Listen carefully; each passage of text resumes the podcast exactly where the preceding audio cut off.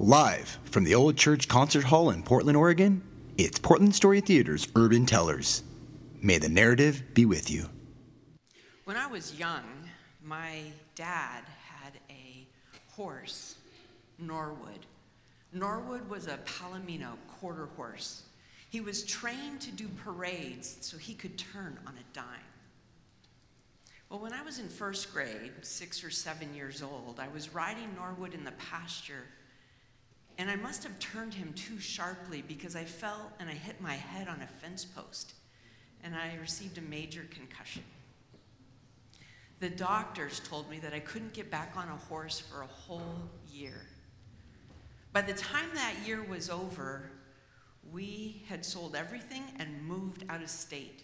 My parents didn't have horses again like that until I was out of the house. When I was in my late 20s, early 30s, my parents bought some property and decided to open a horse ranch. Well, I lived close by, and I thought that that was a perfect time to get back up on the horse again. I was scared to death. My dad offered to teach me, and so he picked out Melly. Now, Melly was an amazing horse. She was well trained, she was beautiful, she was award winning show horse. So he puts me up on Melly, and we're in this indoor arena. It's completely fenced in, and there's pea gravel on the ground. I guess it would be softer to land on. Well, I get up on Melly, and I'm bouncing around, totally out of control. She wants to go fast. I'm pulling back on the reins. It's a mess. I felt like a klutz. I was scared, and I didn't know what was going to happen. Well, my dad, he takes this coin and he sticks it up on the saddle. And he says, Sit down deep enough to, so you don't lose the coin. Well, I was able to then concentrate on the muscles in my legs and to sit really deep in the saddle. It's called finding your seat. And when you do that, you ride, you move with the horse, as one with the horse, instead of being bounced around by the horse. Well, then the next step was did I tell you that Melly liked to go fast? She really liked to go fast, and so she was wanting to go, and I was holding her back, and I was pulling her, her head back towards her chest.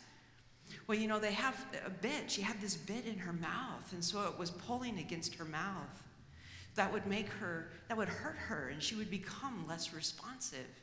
I didn't want to hurt Melly. I didn't want to ruin her. And so I started giving up some of the control and to give her a little bit more of her head, bit by bit by bit.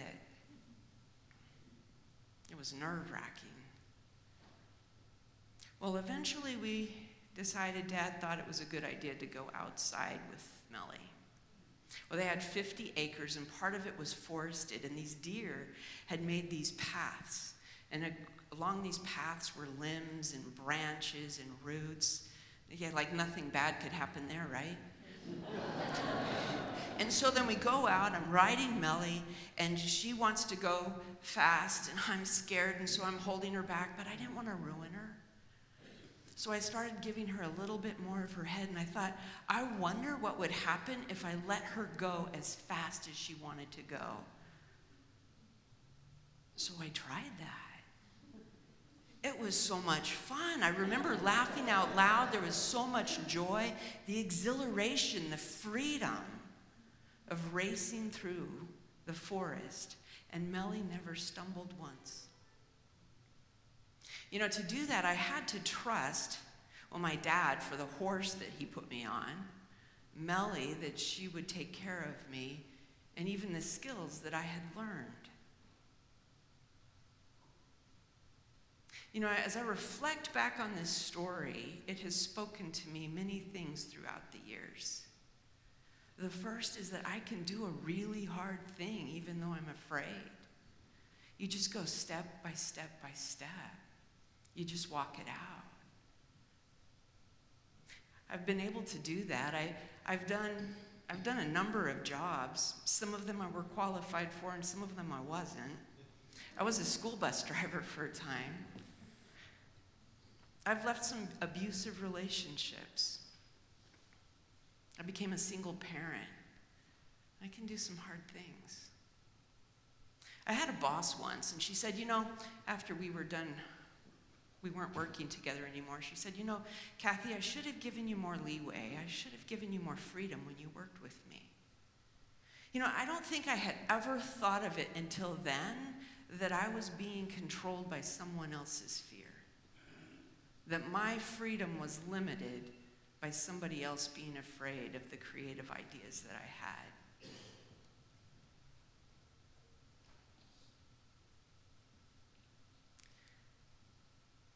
Thought about that, and I had never finished my bachelor's degree. I was in my 40s, and I decided that would help someone trust me more.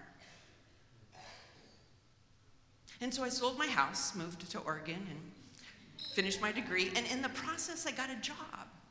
And you know what? This job, instead of a boss that was holding my reins, this job let me have my head, just like I gave Melly her head. And I got to do all kinds of things, some things just completely out of my purview. And then eventually, I hit this glass ceiling there. That didn't go so well for me. I don't work there anymore.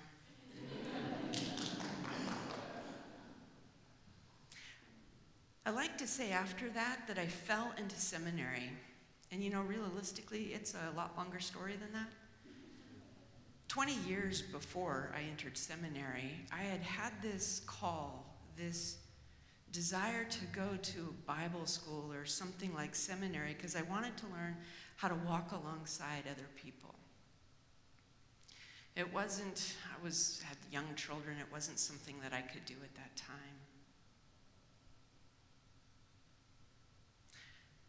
But when I hit that glass ceiling and my world fell apart, I was crushed. My norm of trying harder didn't work anymore. I couldn't fix it. And so I followed my heart's desire. And I entered seminary full time. It was scary. I used my life savings to go. But you know the thing is is I learned some I learned about a God that was bigger than I had ever known. I learned that trying harder didn't work. And I began a practice of contemplative prayer. And contemplative prayer is really, it's just being silent with God.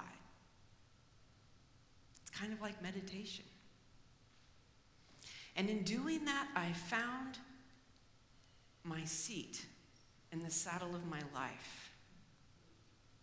To be able to discover what it was I really wanted to do and the way forward.